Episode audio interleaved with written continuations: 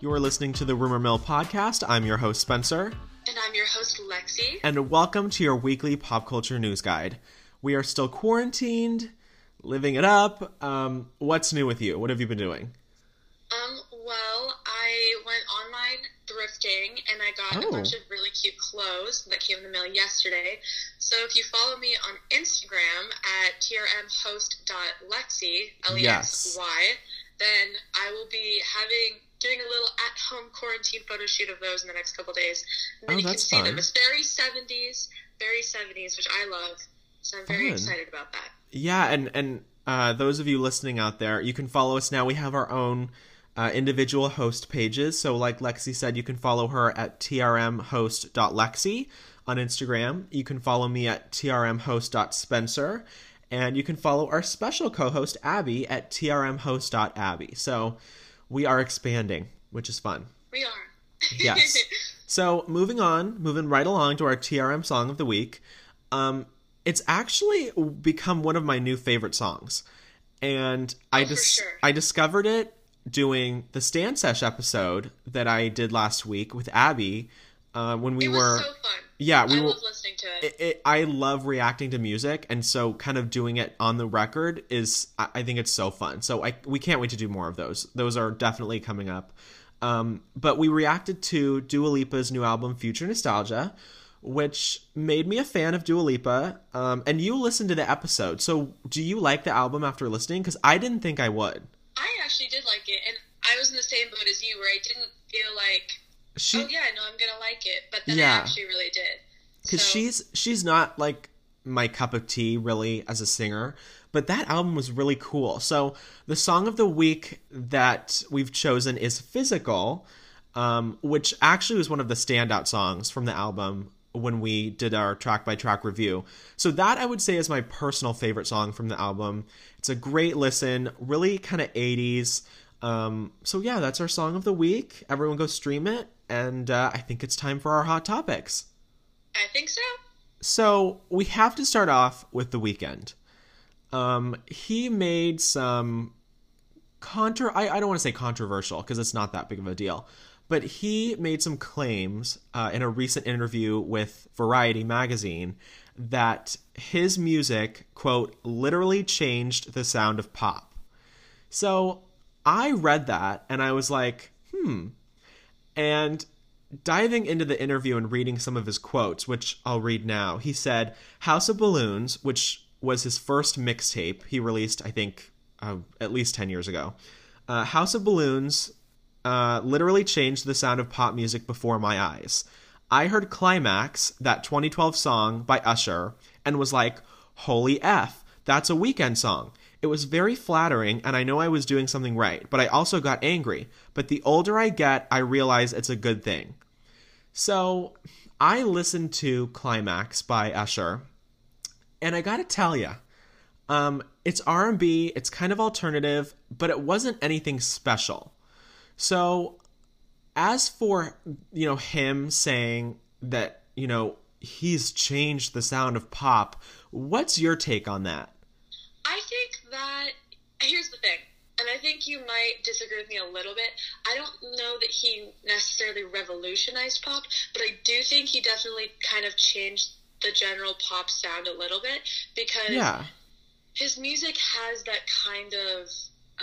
it's very unique. It's very different. Yeah, it is a unique sound. I'm trying to think of how to describe it, and it's escaping me. I woke up early for this recording, everyone. So if I say something a little stupid, you're still half asleep. Depressed. Yeah, I'm not on my full 8 hours.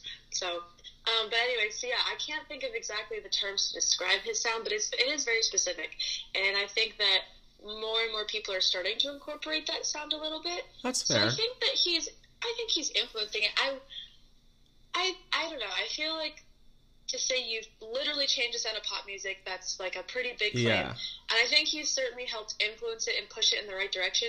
But or a new direction. But he's not the only person who's pushing pop, because if you look at like Billie Eilish. Lana Del Rey. Billie Eilish, like Lana Del Rey, like they really... I would say, I mean, especially Billie, like, really revolutionized what pop sounds like. I love The Weeknd, but I would say that Billie probably has had more of an impact on the general pop sound than him. The Weeknd has. You know, I just feel like, well, he goes on to say, after he got some kind of mixed reactions to his claims, he responded on Twitter saying, "Of course, media blows things out of proportion and takes things out of context. Usher is a king and always an inspiration, so it was flattering to hear what him and Diplo did on Climax," which Diplo produced that song for Usher. Now, people think that he kind of was throwing shade at Usher for, like, stealing his sound. I don't know. Diplo admitted that he was inspired by Usher, or he was inspired by The Weeknd to create that song for Usher. And Usher hasn't really directly responded, but he has tweeted out something kind of cryptic that people think could be a dig. So this is what Usher tweeted. "Have you ever seen the moon bark back at the dog? ? Yeah, that feels like a response. Which, I mean... That feels like a response. It feels definitely kind of like a shady response. I feel like, House of Balloons was released, like I said, over 10 years ago. It was a mixtape. It wasn't an official album. I don't know if it was under a major label. It's critically acclaimed, but it didn't appear anywhere on the charts. And what I have to say is that after House of Balloons, after he released that mixtape, he released 2 more mixtapes in the years following, and his debut album didn't come out until 2011, which was Kissland. And since then, he's only released 4 albums. Now, granted, all 4 of those albums have sold extremely well. I mean, his most recent album, he got 2 number 1 hits, top of the charts, 400,000 units sold in the first week. So I will give him credit for being a numbers giant. He gets the numbers. But but to say, he's literally changed the sound of pop, I just hate that. Like, I'm thinking to myself, you're on your 4th album. Granted, you have successful music, but are you lasting? Are you going to have longevity? Because while he has had major hits, like, obviously 2015 was when he really broke out with Can't Feel My Face, which is probably his biggest hit. That was released 5 years ago. So even though that's his biggest hit, is anyone 5 years later still listening to that song? The answer is probably not. So, he produces hits in his eras, in his, hot moments. But as for the longevity of his work, I feel like people move on very quickly these days with music. So it's not like in the 80s or 90s when Mariah would release a song, or Madonna, and those songs are still listened to today. They're still recognized as iconic. So I don't know if The Weeknd has that, to where in 5 years, in 10 years, is somebody going to still be listening to Can't Feel My Face, from 2015. So it just comes down, and we'll see, and maybe I'll be eating my words in 10 years. But we will just have to see if, down the line, are these really popular singles he's releasing now that are successful, are they going to still be successful? Because, he's coming off of a very successful album. His ego is probably a little bit inflated. So he's looking around like you can't. I feel like you can't be the one to say, I'm the one that changed everything. Yeah. Music is a team effort. Because here's the thing. I feel like even if you are 100% right and you revolutionize the music industry, you can't say that out loud. You have to wait for somebody else to say that about you. Yeah. Because the thing is, how we see ourselves is always going to be different from how other people see us. So it's like, I don't want to... If I was in his shoes, I wouldn't want to be like, no, yeah, like, I changed the sound of music, and then have everybody be like, I mean, yeah, or like, no, I don't think so. I would rather it be like everybody else is like, wow, you've changed the sound of pop music. Yeah, you've been so influential, even if I have 100% agreed the entire time. And I'm like, yeah, like, when were you guys gonna figure it out? Like, even if I completely agree. Like, it's just not I don't feel like I could say it first, because then I feel like it's a little bit Cocky. It's cocky. Yeah. It just, it leaves a bad taste in your mouth, because then you think to yourself, well, who does this guy think he is? He's released 4 albums. Like, that's, he's been around for over 10 years, but really didn't find major fame until about 5 years ago. So is 5 years, you know, the span of his popularity or major, you know, general public popularity, is that enough to have had him literally change the sound of pop? My answer is no, but I know I'm a little bit more harsh. I feel like, you know, he's still somewhat a little bit indie. You know, he has broken into mainstream. He can get the #1s, but to me, he's still a little bit like off the grid, a little. Do you know what I'm saying? Does that make sense? Yeah. Like, yeah. You know, I personally, I would say that I would agree with you that Billie has probably had more impact with the one album she's released. And I would say that I'm more of a fan than The Weeknd over Billie.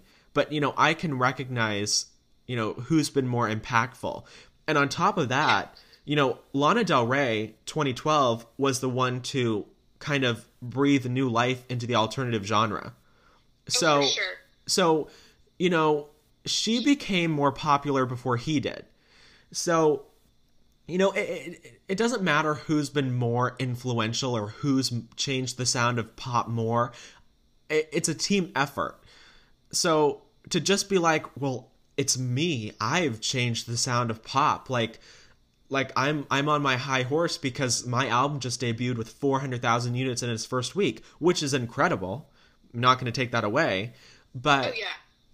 He's a little biased because he's talking about himself, which is kind of the point you made a little bit, where you can't say it about yourself. You have to wait until somebody else says it. It has to be objective. It has to be objective. True. Like unless you're like the Beatles or Jimi Hendrix, Mariah Carey, or whoever. That's like those people like truly change the sound. Yeah. Of the music of their generation and change the sound of music forever. You know. And I would say that Mariah in 1995 was the first pop artist to ever, I think this is true, this is what I've heard, was the first pop artist ever to collaborate with a rapper. And so all the songs these days that are hip hop and pop mixed, you know, like with a pop star and a rapper, that's because of Mariah. But even back then, in the height of her career, she would have never been caught saying, well, I created this ultra mega famous collaboration that changed pop music. It changed hip hop. But she would drop dead before saying something like that. So I feel like with huge fame that he's kind of acquiring comes humility. And he's I don't know. I think that it's a public relations wise, it was a bad move to say that. I don't know. Any last words or thoughts on the topic? If you are an artist of any kind, don't give yourself an award. Let other people do that. Yes. Quote of the year. This next story hits me in the core because I used to listen to Adele constantly in middle school. She was my favorite artist. Really? Yeah. I don't know. Oh, yeah. She's okay. Adele. I used to sing her songs all the time. I vaguely remember that. Rumor has it, a Los Angeles courthouse has granted that the details of Adele's ongoing separation from her husband, Simon Konecki, will remain private. The couple never signed a prenup, and Konecki could be entitled to half of her $171 million fortune, which, if you don't want to do the math on the spot, is $85.5 million. Yikes. Which is tragic. That's... why wouldn't you sign a prenup? Well, you think you're going to be in love forever. Yeah, but if you're a huge celebrity, like, I just feel like it's so common to sign a prenup. It's just the smartest move. Because now if you don't, you're like Adele, and you're going to be caught in situations like this. Yeah. I mean... She has $171 million, so taking half of it away, I mean, it'll be a blow, but it's not like she won't be able to live on the other $85 million that she still has. Yeah, I mean, that is true. What do you think about it? Do you think it's kind of an injustice? I always think it's unfair. Whenever somebody's like, obviously they're making the most money and then they lose it all. But at the same time, you know, gold diggers exist and it's a common thing that happens. Yeah. So, you know. It's like, it's unfortunate, but... I feel bad for her because it's a really, you know, it's a really troubling place to be. Yeah. You know, half of any fortune that you have. Because if you're living, like you're worth $171 million... Yeah. Then suddenly having half of that taken away, you can be in serious debt because all of a sudden now your lifestyle is, you know, you don't have that money anymore. You know? I mean, obviously she can recuperate it, and with what's left, it's not like she's ever gonna not have any money. I mean, she'll have over $80 million left. It's just kind of like, you know, you think she went on tour and she made all those, or she made the albums that she's made and the songs, and that's what's given her her money. So it's kind of like, It seems a little unfair, but at the same time, I think that if any celebrity is stupid enough to not sign a prenup, especially when they're marrying somebody that's not a celebrity, you know, divorces get really messy, and divorce lawyers particularly are notorious for, you know, kind of whispering in their client's ear. You know, so I bet he got himself a lawyer, and they were like, well, guess what? You're entitled to half of this. I would go after it. And I mean, who's going to say no? He'd be set for life. You know, he'd literally never have to work again. He'd be this free single man who can go trapezing around the globe. Yeah. With $85.5 million. True. So. Well, good luck to them both. Good luck. So, rumor has it, Tiger King's Carole Baskin is hiding something, according to a body language expert, which... She's hiding Don Lewis's body. Yeah, which isn't all that surprising. But the body language expert, who has a YouTube channel, not sure if he has a degree or any sort of, like, certification, but, I mean, he calls himself a body language expert, so we'll go with it. His name is Bruce Durham, and he recently came out with a video on his YouTube channel kind of analyzing how she behaved in her Tiger King interview moments when the producers were asking her questions. So he uncovered some interesting things. First of all, he said that when she was asked about threatening him, talking about Don Lewis, before his disappearance, she compressed her lips. So Durham went on to explain that when someone presses their lips together, it's a sign that there might be something going on in their head that they're trying to hold back. So this is kind of telling. You know, if a body language expert or so-called body language expert is kind of looking at her and picking this out, then is she doing a very good job of hiding it? You know, maybe just regular viewers like you and me are just not smart enough to recognize that these are telltale signs that she might be lying. I know we talked about in our Crime Files episode, we went over Tiger King, which that's available to listen to. We did a full recap. We kind of shared our opinions on it.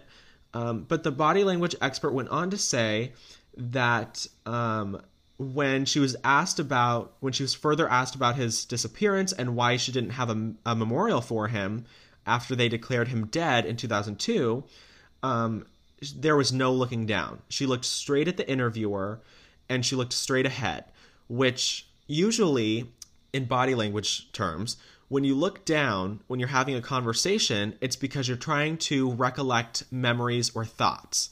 And so because she looked straight ahead without even flinching and answered, it might be a sign that she is coming up with something or making something up rather than drawing from a memory or a thought or something like that. So do you think that these kind of telltale body language signs are anything sufficient? I mean, I certainly believe that she's hiding something, and I think that they're definitely telling to an extent. I feel like my thing, though, is I feel like a lot of the body language, it's hard to know where it comes from because I think that she's rehearsed her answer or said answer so many times that it's kind of just automatic at this point. You know, when you've spent years, it's been years, you know, and it's like, what happened to Don Lewis? well, I just don't know, you know, and you've been saying that for, however long. I heard, he told me he was going to Costa Rica, and that's it. Like, there's, like, no, so there's, like, no concern. You're not going to be emotional about it anymore. True. Whether or not you truly did ever something. Loved him, because it's been so long. So, I don't know. I feel like it's definite. I will say that there was certain moments in the show where she'd be talking about him or whatever, and I would be like, that just doesn't quite seem right. Yeah. But I do also, as usual, give a lot of grace, because circumstantially you could argue, well, it's been a long time, you know. True. Who knows? She and her new husband are also extremely, quote, angry at the producers of Tiger King. And she actually, in her first interview since the show aired, she spoke to the Tampa Bay Times and told them, there are no words for how disappointing it is to see that the series not only does not do any of that, which focus on animal rights, but has had the sole goal of being as salacious and sensational as possible to draw viewers. That's the whole point. That's why they made it. It's a Netflix documentary, and obviously they ran into that, and that's, like, gold. Like, that's why they did a full episode on it. It's like, I mean, a documentary producer for Netflix could only be so lucky to find something as crazy as Tiger King.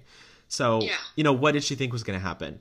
But anyway, she went on to say, as part of that, it has a segment devoted to suggesting, with lies and innuendos from people who are not credible, that I had a role in the disappearance of my husband Don in 1997.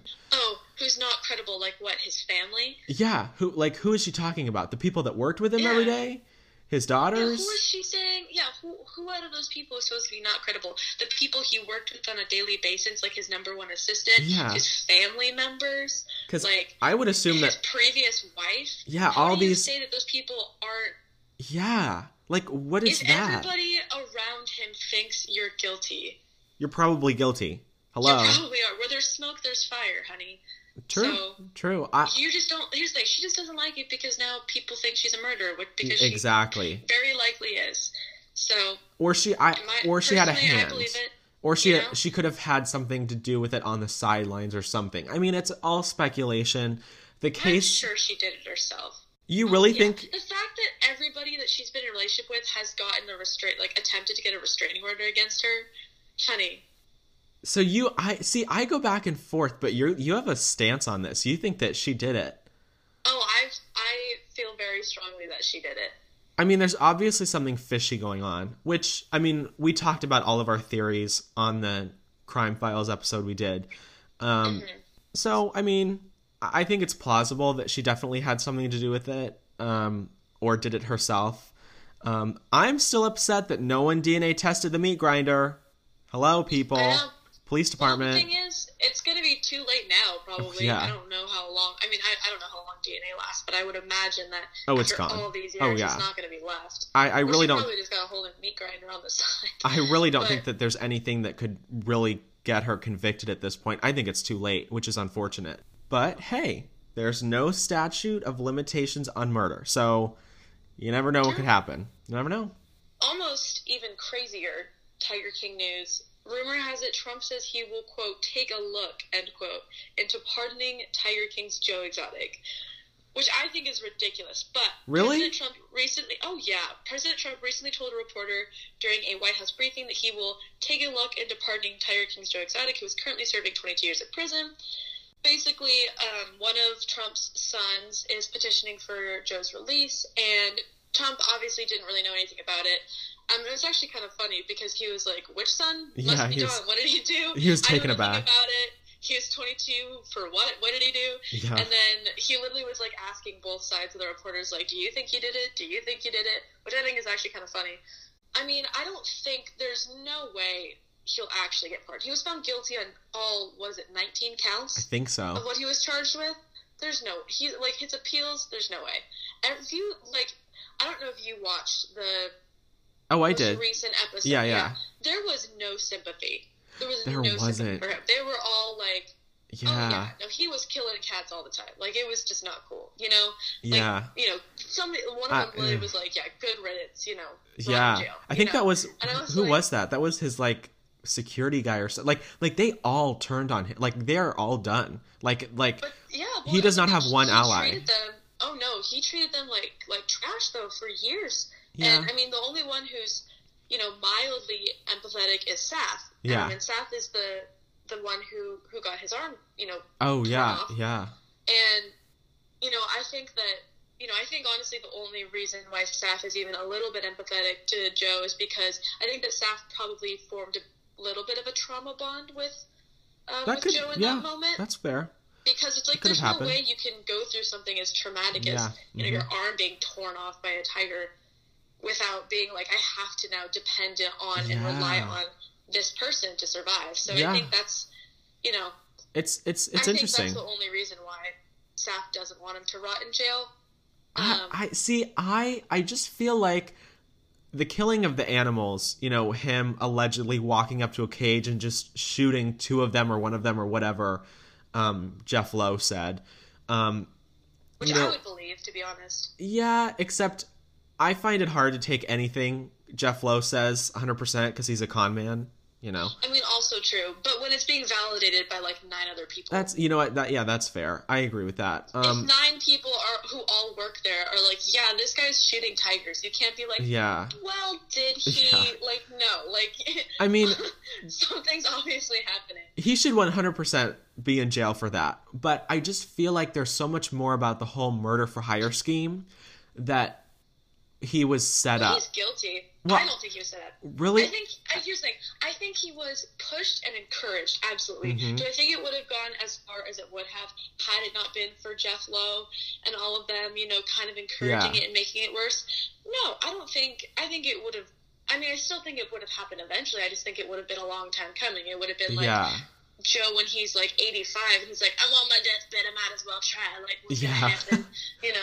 Then it's like, I don't know. He'll go for it. There's just, I just have this feeling that, obviously he did bad things and but I feel like there's more to the story. And if he's in jail, least there needs to be other people in jail. Yeah. Jeff Lowe never testified, which means he's guilty. He's dripping in guilt. Oh, 100%. Jeff Lowe should be in prison. In my opinion. Jeff Lowe for prison. That's my opinion. In my opinion, Joe Exotic is in there for 22 years.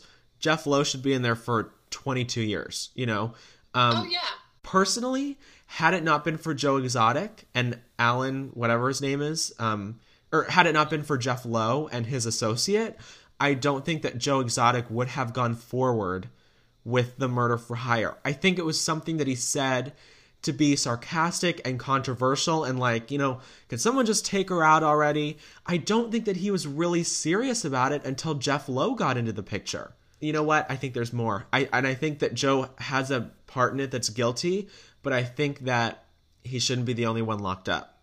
So no, for sure. He should still be in jail because if I tell you like every day, 6 times a day, Spencer, go burn down an orphanage with everybody inside and you go do it. That doesn't make it my fault because I told you. It makes it your fault because you actually did it. That's fair. And went, that seems like a good idea. Like, no. Yeah. It's still you heard what I said and went, that sounds viable, and then did it. That's where it's like, even if he was encouraged. Yeah. And that's sad he was pushed because he's got something going on upstairs that's not quite right and that's not his fault. Possibly, yeah. But, it's unfortunate. Just the whole thing. I don't think they're going to make more episodes. I think this is kind of it. So there's so much more footage though. I really want there to be more episodes. What do you think about the spoof movie that they're talking about making? Oh, the series or the movie, but there's actually going to be a series that they do. A limited series on TV. So I think Hollywood is going to eat this up. But is it going to be that fun to watch now that we've seen Tiger King and we know everything? Like, we're just going to be watching now a TV series or a movie with actor portrayal, but we've already seen the real thing. So why do we want to watch an actor portrayal of it? Well, I think it could be funny. And honestly, I'm really here for Margot Robbie having a mullet and playing Joe Exotic. I think that would be hilarious. No, Carole Baskin. She would be a great Carole Baskin. No, they want her to play Joe Exotic, which I think would be funny. What? Margot Robbie's too pretty to play Carole. I'm sorry, but that's really mean. But she does the insane thing really well. They're talking about maybe Matthew McConaughey being Joe Exotic, which I think that would be perfect. Matthew McConaughey was supposed to play one of the zookeepers. What? Which I think is great. Okay, yeah, so who they want to play them. So, Carole Baskin wants Kate McKinnon from SNL to play her, which I think would be funny. Yeah, that would be hilarious. And they do have some like facial similarities. She's gorgeous. I love her. That would be fun. So funny. So she would be great. And then Margot Robbie would be Joe Exotic. I just can't see that. Joe wants Brad Pitt, I believe, to play him. Which I mean, I could see that. I just don't know if there's. I don't think Margot Robbie to do it. Margot Robbie doing it would make sense. I don't know. I think it would be funny. It's like a gender bent kind of. Yeah, but girl, I don't know. I'm also biased because I love Margot Robbie and she's like my favorite actress. True. So, for Doc Antle, people are saying Will Ferrell. Oh, yes. Iconic. Yes. Can you imagine Will Ferrell walking around with like a bunch of women in like these animal print bodysuits? It has to happen. Sexy. I love that. That's so great. And then for Jeff Lowe, people are saying Sean Penn, which I think would be fantastic. And then Eric Coey, a lot of people are disagreeing, but some people are saying Bill Hader, which I think would actually be really funny. That would be great. I love Bill Hader. That would be perfect. He's incredible. That would be great. John Finley, some people are saying he wants Shia LaBeouf. Oh, I could see that. 100%. I would love. 100%. That would be iconic. And then John Rinke is saying Matthew McConaughey, which I love personally. Yeah, I could see that. Originally, I thought that Matthew McConaughey would play Joe Exotic, but I think he'd be a better Rick. Oh yeah. I think and Rick Kirkham has a Billy Bob Thornton. Oh. So iconic. Zac Efron to play Dylan Passage. Oh yes, that would be great. Or maybe Travis. No, maybe Zac Efron should be Travis. So who did I see was? I have it right here. Somebody was suggesting that a Nat Wolff play Travis, which I think is okay. It's not. I don't know who that is. He's in Paper Towns. Nope, never seen it. And then, do you know Josh Gad to play Joshua Dial? Nope. Do you know Joshua Dial is the guy who was the campaign manager? Oh, okay. Josh Gad. Jonah Hill. Like Jonah Hill should play the campaign man. No, right? Right. That would be iconic. I love that. That's so funny. See, this is why it would be hilarious. Jonah Hill needs to play the campaign manager. Well, if they ever do a Tiger King kind of a movie adaptation, I'll be watching. We will be first in line for tickets. We'll be there. Yes. Yeah. So I love that I've convinced you. I'm ready now. Let's do it. Let's do it. So, moving on to our next story, rumor has it Blac Chyna, who is Rob Kardashian's baby mama, she is taking heat for charging fans for followbacks on Instagram and FaceTime calls. So, in the link in her bio on Instagram, if you want Blac Chyna to follow you on Instagram, it'll cost you $250. And if you want a FaceTime call with her, it'll cost you $950. So, yeah. Like, really, girl? Like, are you that desperate for cash? Like, a follow back on Instagram, a FaceTime? Like, you know what? You're not even famous enough to have a FaceTime call that you're charging someone $1,000 for. Like, who are you? Yeah, like, for sure. I just, like, who's going to pay for that? Who's going to do that? Yeah, no, I agree. I don't know. I mean, there's always at least one. And I feel like that's the thing, is it's like, if you only get one, well, that's still $900. You didn't have four. True. But I still feel like, I always feel like stuff like that is sad, because it's the fans that make you who you are. If you didn't have people follow you, nobody would care. And what does she actually do? She used to be a stripper, and now what does she do? Like, what's her talent? What's her job? So, I don't know. She has a cosmetic brand. Lash Cosmetics. Who's buying that? Like, who? It's an up and coming. you know, which is fine. Well, like, no that's shade to great. People starting their own business. But you know, also, yeah. you know, I feel like you shouldn't. I just think it's rude and insensitive and a little bit Jeff Lowe to yes. be charging the people who make you who you are for an interaction with you. Like, you know, not even a genuine one. Like, if you're getting to talk to one of your idols, like, you should. You know, I would hope that it would be out of the goodness of your heart. And if you're trying to, if you, like, it's okay to make money off fans. Like, that's why you do yeah. merchandise and you do tours and you do book sure. sales and, you know, you sell autographs and all that kind of stuff. But, like, to charge somebody, like, and it's not even like it's a meet and greet. It's a social like media follow back or a FaceTime. It's, yeah, it's like, that's just. You know, why doesn't she do some sort of thing with her company, her cosmetic, what's it called? Lash something? Lash Cosmetics. Lash, why doesn't she do something where, you know, if you buy a product from us and you DM me your receipt, I will pick a few random people to FaceTime. Like, yeah, why doesn't she do some sort fantastic. Of a, like, a, because it's still accomplishing the same goal, quote unquote. Yeah. Like, it's, instead it's so outright and, like, it's so forthcoming that it's almost a little like, you know, it's like The Weeknd, you know, don't say, you know, you're this amazing person, you know, don't hand yourself an award, let other people do that. So for her yeah. to just come out and be like, all right, you know, you want to follow back, you want to FaceTime, write the check. Like, do something fun and include your fans and include your business. Like, I don't know, I just, there's just something weird about that. That's a little just, it's too far in my opinion. No, I agree. Absolutely. So rumor has it, for our last hot topic of the day, that Katy Perry has, quote, multiple big deliveries, end quote, coming this summer, including her baby girl, new music, and a Las Vegas residency announcement. So that's really cool. She's that making moves, fun. Doing things. I'm very excited for her and Orlando yeah. to have their baby. Yeah, I think that's fun. So awesome. That baby is going to be gorgeous. So gorgeous. Yeah. Yeah. That child is going to grow up and be like a mega baby. That child can do anything they want yes. to. You know, anything they want to, they can do. She, you know, she confirmed on her Instagram, you know, not only is she going to give birth and she's working on her new album, that last one, the Vegas residency announcement.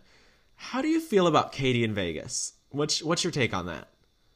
I think it's great. You know, personally, you know, like, if I had money to blow, I would totally go see her just to, you know, see what she was doing. I don't know, but though. I'm not gonna go see her probably just because she's not on the top of your list. Seeing her and then saving my money to go see somebody else, I would probably rather save my money to go see somebody else. I just don't see the audience. Like, for her in Vegas, she totally has a Vegas show. She's crazy. She does amazing costumes. It's, you know, pyrotechnics, confetti, like, she has it all. But when she's an entertainer. Yeah, but when you think, she's got skills. When you think of Vegas, I think of Mariah, Britney, Cher, you know, Celine, Elton John, you know, Lady Gaga, I think, has done well. I was a little skeptical of that because I think she's still a little young to be in Vegas. But I don't know. I just feel like the audience for Katy Perry, who is going to wake up and say one morning, I'm going to fly to Vegas to see Katy Perry? Because she's not the greatest singer in the world. She does have the hits. She would put on a great show.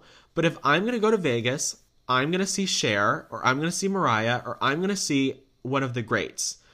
Like, personally, I think Vegas is perfect for Christina too, because she has the voice, you know? And I think, I think when you do something in Vegas, it's all about having that voice. And you can go there and put on an amazing show and not have that vocal caliber of, you know, to Celine or Mariah. But I just don't like people walking down the street looking up and seeing a banner for Katy Perry. It's like, like, I'd rather go see Gaga. Like, I don't know. I don't think that she has a huge market in Vegas, which is just my personal opinion. She'll probably do great. I don't know. We'll keep an eye on it. Yeah, no, for sure. Alrighty, so it's time for my favorite part of the show, the reality check. Everyone needs a reality check. It's time for our reality TV news roundup, and we've got some good stuff to cover this week. First of all, Real Housewives of Atlanta star Sharae Whitfield revealed on social media that her mom had been missing for 2 weeks. Now, that's horrifying. I mean, it's terrifying to think about. Thankfully, they found her. She is safe. She's with her family. There's really been no explanation for what happened. They just said that she went to the bank on March 23rd, and they didn't see her for 2 weeks. So I don't know if something happened, or maybe Sheree will tell us. Maybe she won't. That would be so scary, extremely. So, thank God her mom is home. Everyone is safe, and they are all good. So moving from Atlanta to New York, ex-Real Housewives of New York star Bethenny Frankel took some serious shots at the show in a new interview with Extra, which the producers clapped back to. So this is like a public beef. Like, it's no joke. They are like, the producers and Bethenny are like going back and forth. So let's start with Bethenny. So season 12 premiered, I think 2 weeks ago. And the beginning of the show, like the first few minutes, featured all of the women like reading news articles that Bethenny wasn't returning. So it was kind of staged. Like, they were all like texting each other, like Bethenny's not returning, like reading headlines, like they, you know, it was a little phony, but they put it in there. So Bethenny didn't receive that super well, and she had some words. So speaking to Extra, she said, "The beginning of the show was the proverbial middle finger to me. The women have definitely had some unpleasant things to say about me. I wish them well." So she then went on to kind of address the slight ratings dip from last season to this season. So she said this about the ratings. "The ratings overall in television have never been higher, and perhaps the ratings on Real Housewives aren't doing well because it's sort of not maybe the content that is inspiring people to do what they need to do right now." So she kind of took shots at Real Housewives and Andy Cohen and kind of Bravo overall, calling, you know, Real Housewives uninspiring with what we're all going through with this pandemic and everything. And she took, like I said, she took shots at the ratings. Last season, season 11 premiere, pulled in 1.54 million viewers. Well, this season, the first season since Bethenny's departure, the premiere pulled in 1.09 million ratings. So there was about a 500,000 viewers that dropped out. So whether that's attributed to Bethenny or not, it's kind of up to interpretation or opinion. It obviously seems like she really doesn't have any intention of returning. She's kind of burned her bridge. She could, yeah, because she trashed everybody. I mean, Andy literally, they've said that Andy is livid because he, basically they all kind of feel like, we made you famous. You were nobody before this show. And now that we've made you into somebody, you're going to trash on us, you know? Yeah. That's where it's like, I don't know. It's ugly. I just feel like even if you don't like somebody or a company, unless they're really nasty, in which that case, if they're really nasty, then there's tons of things you can do to get revenge besides just run your mouth. But, like, you just don't have to say anything. You can just exit quietly and with dignity and then move on to bigger and better things and be like, you know what, this is beneath me. And now I'm moving on. The stepping stone, and I'm like moving on. But you still don't trash talk. Yeah, you don't need to trash talk. You know, that show made her famous, and so obviously the producers are super unhappy with her. Production sources close to the show actually spoke out about her comments to the Daily Mail, saying, "This season the cast can breathe. Everyone shows up, and no one is afraid of what mood Bethenny will be in, or if she'll even be filming. This is someone who called her cast members every horrific name under the sun for years, and yet she can't comprehend that they are happy to have her off the show." So, I mean, true. I would say that they made a valid point. They also called her comments a desperate and pathetic attempt to remain in the spotlight. So they went in. I don't know. I just feel like if I was a producer on that show, and probably the biggest star that it's manufactured is now out in the public trashing it, it's like, remember where you came from, because in season one, the people that brought you what you had. Because in season one, exactly, she was in this small apartment trying to write a cookbook. She was a nobody, and now she's this household name. So they went on to say, The women know it kills her that this season is going to be a success without her. You've got to feel sorry for her, really. She lost on The Apprentice, Martha Stewart, her talk show bombed, her serious radio show failed, and every time Bravo has attempted another show with her, they've tanked too. I mean, there is no hope of her coming back, I think. She has burned her bridge, and the producers are burning their bridge, and I think it's over. Oh, for sure. And the producers are sources close to production also, like you said, commented that Andy is actually really angry with her. And they said, we all can't believe she's out here bashing the show when the ratings are good and she's proclaimed to have moved on when she decided to leave the franchise. I know the ladies only wish her more success with her new show than she had with the last one, which was a definite dig because her last show, which was her talk show Bethenny, premiered in 2013 and only lasted for one season. So they finished out their series of quotes saying, as much as Bethenny pretends to be a producer, creator, mogul, and even philanthropist, she will always be a real housewife and reality star. She was a no one before RHONY. Why would someone be so desperate as to bash the franchise that built her brand? Andy is livid, which is understandable. Oh, yeah. I feel like almost the production sources went harder on her than she went on them. I think that she was a little bit more discreet about her digs, and she was obviously shading the show and the cast and everything, but the producers just went ham, which, I mean, you can't really hold them accountable for that. I mean, they're angry. I think it's just super disrespectful, and I think it's a bad move for her. Oh, yeah. I mean, like I said, remember where you came from. Like you said, don't bite the hand that feeds you. Yeah. I mean, you know. Yeah, no, agreed. All right, it's time. The Real Housewives of Beverly Hills Season 10 premiered last night. I loved every second of it. You watched it a little bit after I did. So I was like texting you like 15 minutes, like 10 minutes. Like I was counting it down all day. I was so excited. Yeah. But you know what? I thought it was a really great opener to the season. I thought it was fun that they were in New York doing Kyle's clothing line. And I thought it was funny because you don't expect the premiere of Beverly Hills to be in New York. So I enjoyed that. I think that the two new girls are really interesting. I like them both. You know what? I liked one more than the other. Oh, is there going to be some shade? Are we going to get into some differences of opinion here? There might be. You know, I really didn't feel Lisa Vanderpump's absence at all. I really like the cast, and I think that they are 100% capable of carrying the show. I just feel like the last few seasons, Lisa Vanderpump has been kind of checked out. And so, you know. Well, she's got so many other things that she's doing. So she's, you know, Real Housewives isn't her number one anymore. You know, maybe it was 5-10 years ago, but she's got Vanderpump Rules. She's got Vanderpump Dogs. Like, she's busy. You know what? She's over it, which is fine. Yeah. But I really enjoyed this season. I think this is going to be a great season. I know that I'm super optimistic about my TV and what I watch. And I sometimes get easily let down because I'm too excited for something and it doesn't live up to my expectation or something like that. But this season, I am going to throw caution to the wind. I'm saying it. I think this is going to be one of the best seasons in recent years. I hope so. I hope so. What did you think of the premiere? I liked it. I took some notes because I was like, I remember everything. Let's talk about the new girls, Garcelle and Sutton. Okay.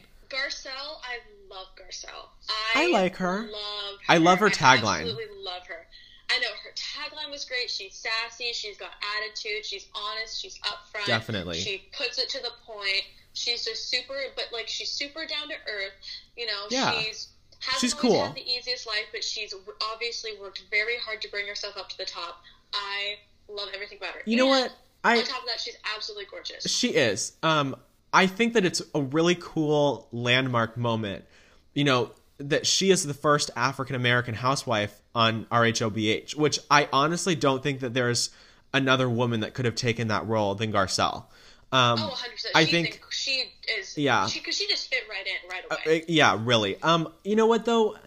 As I was watching her, she's not super she had her guard up obviously with all these new women. So I hope that we get to see more of her. She didn't seem super personal right off the bat, so I'm going to be looking for that. I want to, you know, she's a lot like me. She's a lot like me where she uses a lot of sarcasm or joking, and I want to see more of like who she is. Like, she described her background and where she came from, and that was great, but with the women, I want to really see who she is behind her big personality. So that's my only thing with Garcelle, is she's got a huge personality, which is perfect for the show, but yeah. I thoroughly enjoyed Sutton more. I really did not like Sutton. Really? First impression. I'm holding out for her, and I'm hoping to like her more later.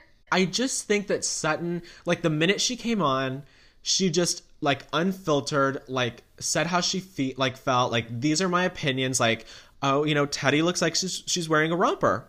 Cute. Like, I was like, I love someone that... I liked Teddy's romper better than her black bow dress. I just love someone that can come in and just, like, look at everybody, and, like, what she said is something that you think, but you would never say.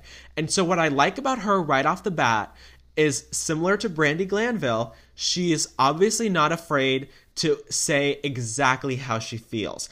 And that definitely can come off crass or catty or pretentious or judgy. For me, I look at it as reality TV gold. She's 100% honest. Like, there's huge potential with that. I just think that because it's a reality show, it's gonna stir the pot. It's gonna stir 100%. The pot, but I'm just saying, like I don't know. You're not an instant fan. No, I don't like. I like Teddy because Teddy's somebody that in real life I'd probably want to be friends with. Yeah. Versus like with Sutton. Sutton just came out. I felt like guns blazing. Just like, you look ugly in this. Fair. You're classless. Well, you know, you're whatever. And I was like, girl. I don't know. What? I feel like Sutton is Beverly Hills' own Heather Dubrow. You know, she's... I feel like Sutton is a true... Like, yeah, I just feel like Sutton is a true socialite. And... Yeah. And... Maybe I just don't like socialites. You know, it's a little bit like Dallas with Dallas Society and, you know, all of that they deal with on their franchise. I just feel like with Sutton, obviously, you know, she came in and... she knows everything and anything about fashion and couture, and she has her own, you know, boutique, and you know, it's called the Sutton Concept, and so she's very well versed in that.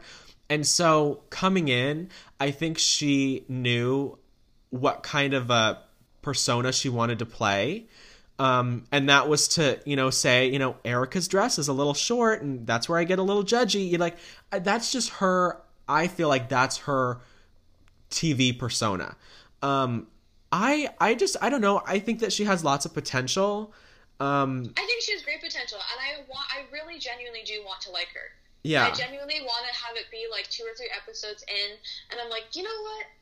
You know, she started off really strong. Maybe that's just her. Yeah. You know, yeah.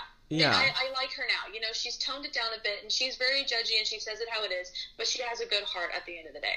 You know? See, yeah. Like, that's, you know. I definitely think that will come through. I think right off the bat, though, obviously, that's kind of what production wanted. I think that was her introduction. And so I think, you know, as we get to see more of her, I think she's overall, like face to face, I think she's a nice person. I just think that, you know, because maybe fashion is her area, she took it upon herself to totally say how she felt. I don't know. I think that they're both great additions, and I'm excited to get to know them. I'm excited to see how it progresses. Definitely. For sure. So what did you think about Dorit and Kyle? Because for some reason, you know, Kyle seemed confused about her line and what pieces she had, which was a little unprofessional. But I feel like Dorit was really... snarky in her confessionals with Kyle, and I don't know, I didn't understand that. Yeah, but also Dorit was kind of matching how I was feeling, so maybe that makes me rude also. I don't know. I just felt like, how is it? Like, I was fully supportive of Kyle's fashion. I was like, oh wow, that's so cool. Like, a lot of her pieces, I was like, wow, I really like that. You know, yeah, like, that's super awesome. It's beautiful. But I was like, what? Like, how are you having a fashion show when you don't even know what half pieces are. Like, even if you're not designing most of them yourself, they should at least get your stamp of approval, especially when you're about to go on stage for the whole world to see. Yeah. You know? If this, I don't know, I just feel like if this is your fashion show and you're excited for this and this is the biggest thing in your life, how are you not, like, in advance? Both my daughters are walking. Yeah. You know, I want them to be in the show. I've looked at every single piece that's going to be there ahead of time, and we know what we have. Yeah. And, you know, I don't know. I really was fully in for Kyle, but I was kind of like, she needs to get a better hold of her business. I feel like it's her name. Well, and some of her designs, but the impression that I got was that it was like she kind of just does her own thing and then comes back to it and is like, I'm also part of it, you know. Yeah. So yeah, I understand that. I didn't like though that when Dorit in her confessional at the end of the show, she was like, and you know, Kyle needs to thank me for saving her show. And I thought, what? Like, when Kyle called Dorit and asked for help, that was great, because Dorit was like, let me tell you this, and you know, do you have their hair and makeup and stuff like that, and that was really nice. But the minute they got to the warehouse, you know, Dorit barely said 5 words. So how exactly did she save the show? So I was like, what do you think about that? Well, do you remember when she said that in her confessional? Yeah. Yeah, because the thing is, Kyle had a production team who was fantastic. So yeah. I feel like Dorit was definitely, an assistant, kind of, where she was providing support and, all this kind of stuff. I don't think she saved the show.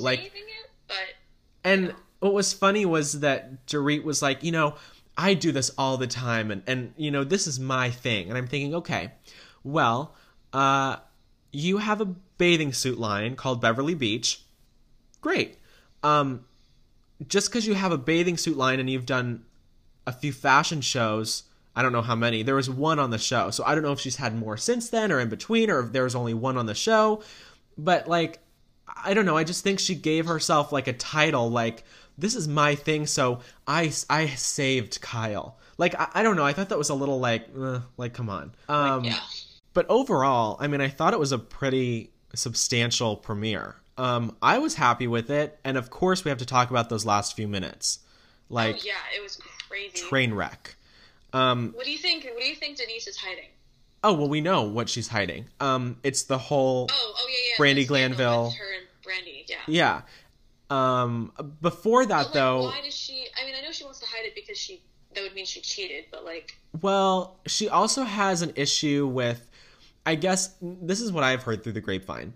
She texted Brandi and kind of, when they were still on good terms, and kind of trash talked some of the women. And apparently Brandi went back to the girls and told them. And so in that clip, when you hear Kyle say, well, you just need to be honest. And then she's like, well, I'm leaving. That was, I'm theorizing that was probably about the whole text message issue. But related to when she was at the dinner and she was like, I don't want to talk about this. Bravo, effing Bravo. That was her basically saying, cut this out. Because before the season aired, there were rumors that she wanted all of the footage with the whole Brandi allegations and all of that drama cut out of the show. And she sent a cease and desist to Bravo. And so basically with reality TV, what they did was they broke the fourth wall. And they showed the cameras and they mentioned that it was a show, which with reality TV, you never want to say the network name. You never want to, you don't want to allude at all that it's a show. So basically when Denise was sitting there and she was like, I don't want to talk about this. Bravo. That was her kind of trying to sabotage that scene, thinking they'll edit it out if I say the network name. But they broke that fourth wall and they're using all the footage. So what did you think about everything that went down in the preview? I mean, I'm eager to see where it goes and what exactly happens and everything that she says. And I thought it was interesting who said it. I can't recall who said it, but she was like, you sign up to the show to show your life. Oh, Lisa Rinna. And if you don't want to be honest about it, that sucks. Maybe it was Lisa Rinna. Yeah. She's like, I don't want to talk about my daughter's eating disorder, but that's life. That's how it goes. Yeah. You know? And that's where it's like, you know, as long as her daughter's okay with that, then that's totally fine, you know. But, and in this case, it's like, you know, you made a mistake or you did something that you're not sure you wanted everybody to know, but or you it's an allegation that she's embarrassed about, you know? Yeah, but it's like also it's like, but I mean, you know, if you cheated on your husband, he's gonna find out eventually. I mean, also, you're on TV. It was like I saw a tweet where it was like, why would you think? It was like, of all people to cheat with, why would you cheat with Brandi Glanville? Like, did you really think she could keep her mouth shut? Which, like, I have no opinion on that, but I thought that was kind of funny. And interestingly, because Brandi's been so open about how her marriage to her husband ended, which was because he cheated on her. So Brandi claims that Denise has an open marriage, and Brandi claims that she has proof that they hooked up. And that's kind of what she brings to the table, and there's some crazy situations that go down, reportedly. I don't know. But I just feel like, I don't know. On the one hand, I think it's interesting. But on the other hand, I'm like, you know what? It's your sex life. If you had a lesbian affair, fine. You know? Talk to your husband about it. Let us know if you guys are still married. And that's what I care about. You know? Yeah. We don't really know that it happened. I just don't think you should be... Well, I understand. If you're embarrassed about the cheating, I get that. If you're embarrassed about... Well, I understand that, though. Because, I mean... it's like, you're married to a loving husband. You have kids. And, you know, you have a... I don't know. I think that like, an allegation like this that kind of Brandi told everyone was like, well, we hooked up is... I don't know. I would be embarrassed if I was Denise, because she has this picture-perfect fairy tale marriage and family... And these, well, for sure, yeah. You know, these allegations of, you know, them hooking up and her cheating, and I think it would be super embarrassing for the family just because it's a messy situation. And so maybe that's what she's trying to hide. Maybe that's her secret. Maybe, I don't know. Yeah, but it's like, why? I don't know. I mean, it's messy. We'll find out. It's messy. Well, it'll be messy. Yeah. Yeah. Definitely. I can't wait for the reunion already. This reunion's gonna be crazy. Yeah, evidently Garcelle is the only one, according to Garcelle, who still, like, keeps in contact. Or Garcelle said she didn't know, but she's still in contact. Everybody else, it seems like, is no longer talking to Denise, but Garcelle still is. Okay. So, yeah, Garcelle, I watched the Watch What Happens Live afterwards, and Garcelle had some things to say. I thought she had some interesting opinions. I didn't watch it. Was it good? Yeah, and it was great. So Dorit showed, it was Dorit and Garcelle were on. Dorit showed her new house. It literally looks like a resort. Oh, really? Like, her new house literally looks like a resort. Like, they were showing some of the bits of it, and I was like, that literally is so incredible, beautiful. Mm. Love it. So love that. And they asked, Andy asked Garcelle, like, a few questions, like, about, like, her perception of the cast over the time, whatever, and I kind of wrote down my the things that I thought were the most interesting. Okay. So, firstly, Garcelle said that so Andy asked who Garcelle thought was the most welcoming and the least welcoming. Okay. I actually wanted to guess. I want you to guess. Who do you think was the most welcoming? And then there's two, you can have two options for the least welcoming. Okay. Well, I'm going to preface my answer like this.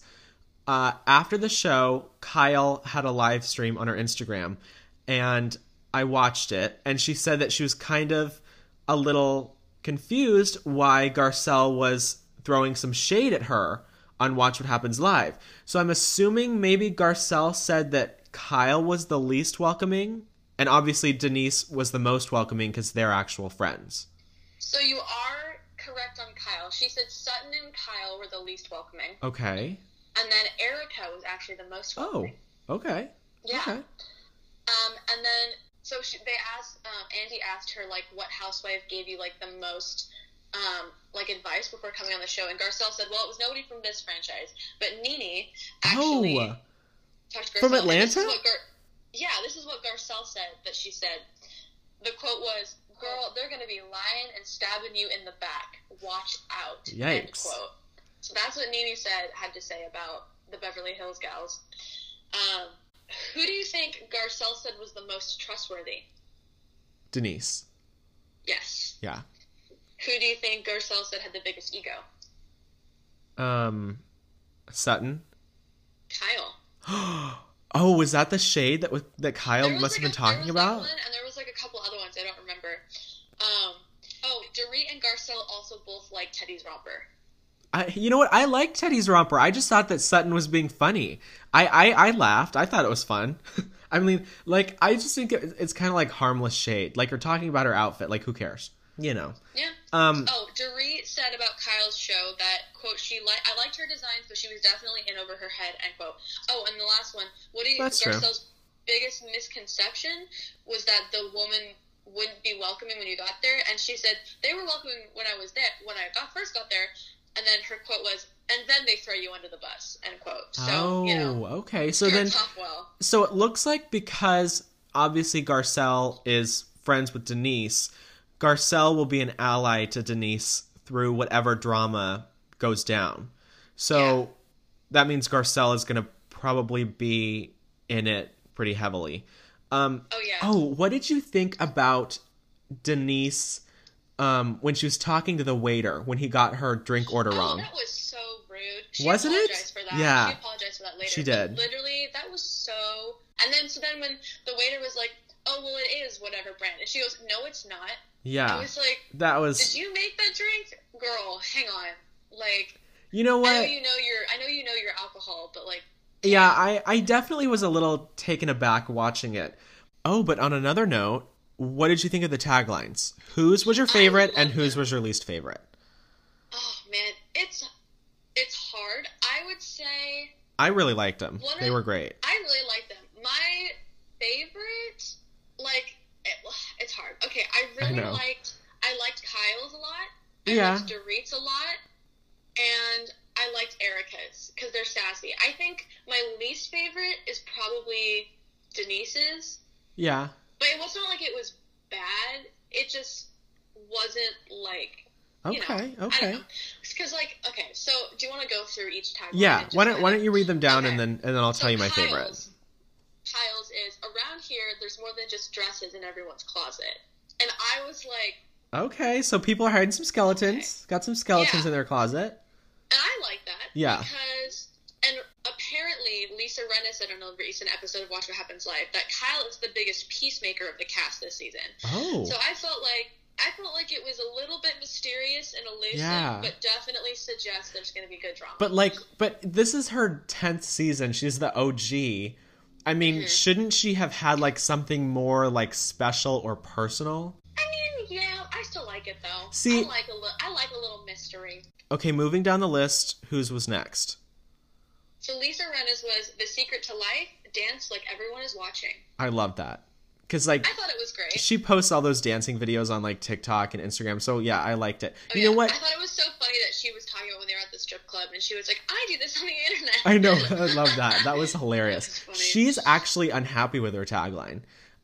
She didn't like it when it came out. She actually was petitioning Bravo to change it because she had one that she recorded that she liked more, which was... when people ask me my sign, I say dollar. Which I thought it was okay. I like it. I mean... I think the one that they used is way better for her. I think I like the one, though, about masking her sign because they saw the astrologist. Oh, yeah, that's true. I think it kind of fits. You know? I mean, there's always next season. Who was next? The next one is Dorit's, which I really liked. Dorit's was my least favorite. Really? I hated it. Okay, I won't settle for anything less than everything. I liked it. It was so boring and impersonal. It was I don't know. I just thought that it wasn't super it was, there's no meaning to her. How did it connect to her? Because it was basic. That she's I think it just shows that she's just really into her wealth. And I don't know. You know what? I thought it was a little basic. I liked it. Garcelle's was incredible. Oh, yeah. Was that next? Life is an audition, and honey, I am getting that. I love that one. Oh, that was great. That was great. Knock me over. That was great. Teddy's was okay.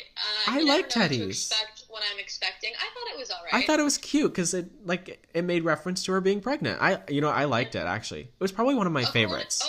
And it was funny because that she said that because according to Dorit said that Teddy is really judgy this season. Oh yeah, because she's pregnant and so the hormones and which hey, you know what, I'm here for it.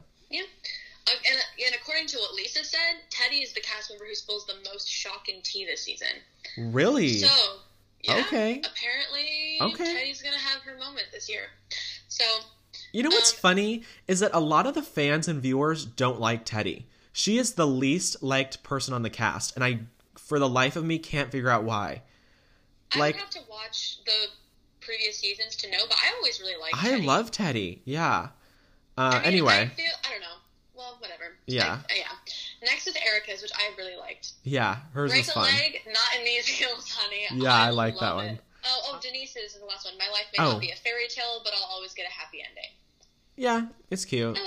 You know. I would probably have to say that maybe Garcelle's tagline or Teddy's or Lisa's was my favorite. Definitely Dorit's was my least favorite. And I think Kyle's was okay.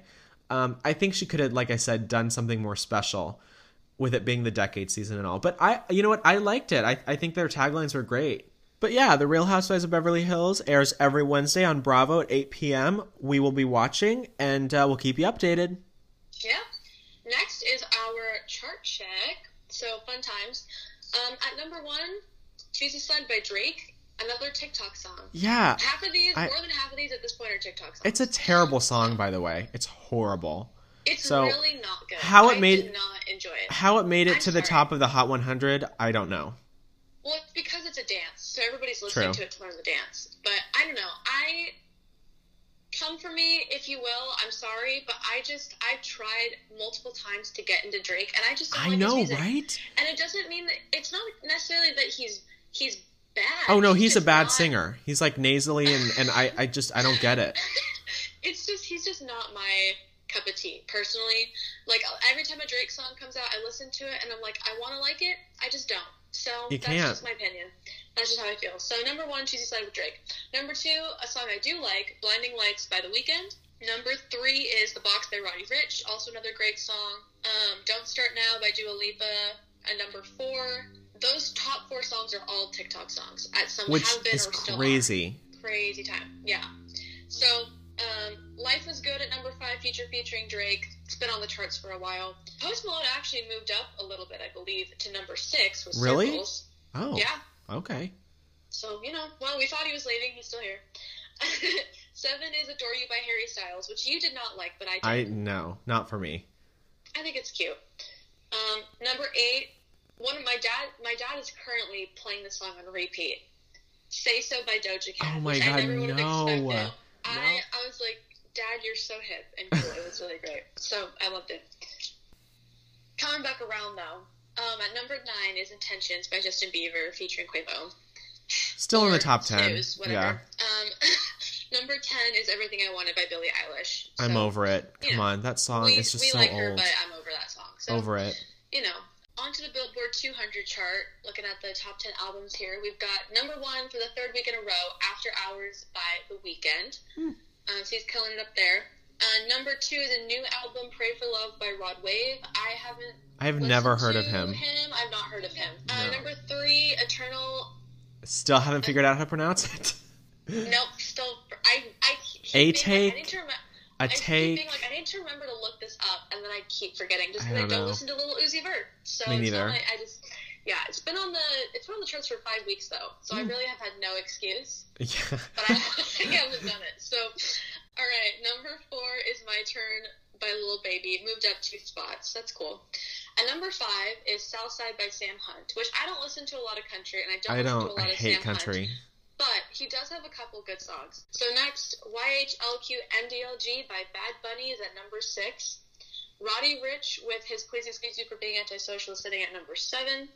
Future Nostalgia actually went down 4 spots. Okay, wow. Dua Lipa, she's at number 8. And then Post Malone with Hollywood's Bleeding was actually at number 11. Oh, and then it came back up? But then came back. So he's been on the charts for 31 weeks. So that's crazy. And that's at number 9? Oh, okay. Yep. And then Cholombo by Jhené Aiko is at number 10. She also re-entered the charts. Okay. Just a little interesting thing. So Joyner Lucas with his album ADHD, he was at spot number 10. And Calm by 5 Seconds to Summer was at number 2 last week, and both of them dropped significantly. Really? So being in the top 10 to now being in the 20s. Wow. So and I mean, my boy band phase was with K-pop, so I never really got into like One Direction or 5 Seconds of Summer or Justin Bieber or anything like that. Yeah, I was thirsting after. You were BTS busy, and yeah. EXO. I was busy teaching myself Korean, and that's hilarious. You know, I love that. Listening to K-pop, so that's my story. But anyway, that's the chart check for this week. And I think that's everything cycling through the rumor mill. Right? Yeah, so Don't forget to follow us on Instagram at the.rumor.mill. You can follow us on Twitter for daily polls at TRM Updates. You can follow us on YouTube at The Rumor Mill. Don't forget, new episodes every Friday, bonus episodes on Monday. And we're still going to stay quarantined, do this over the phone as long as we have to. I'm looking forward to it being over, though. There's some... Yeah, we're on the home stretch. Yes, there's some talk of social distancing ending... like next month. So crossing my fingers. Yes. All right. Thank you all for listening, and we'll see you next week. Bye.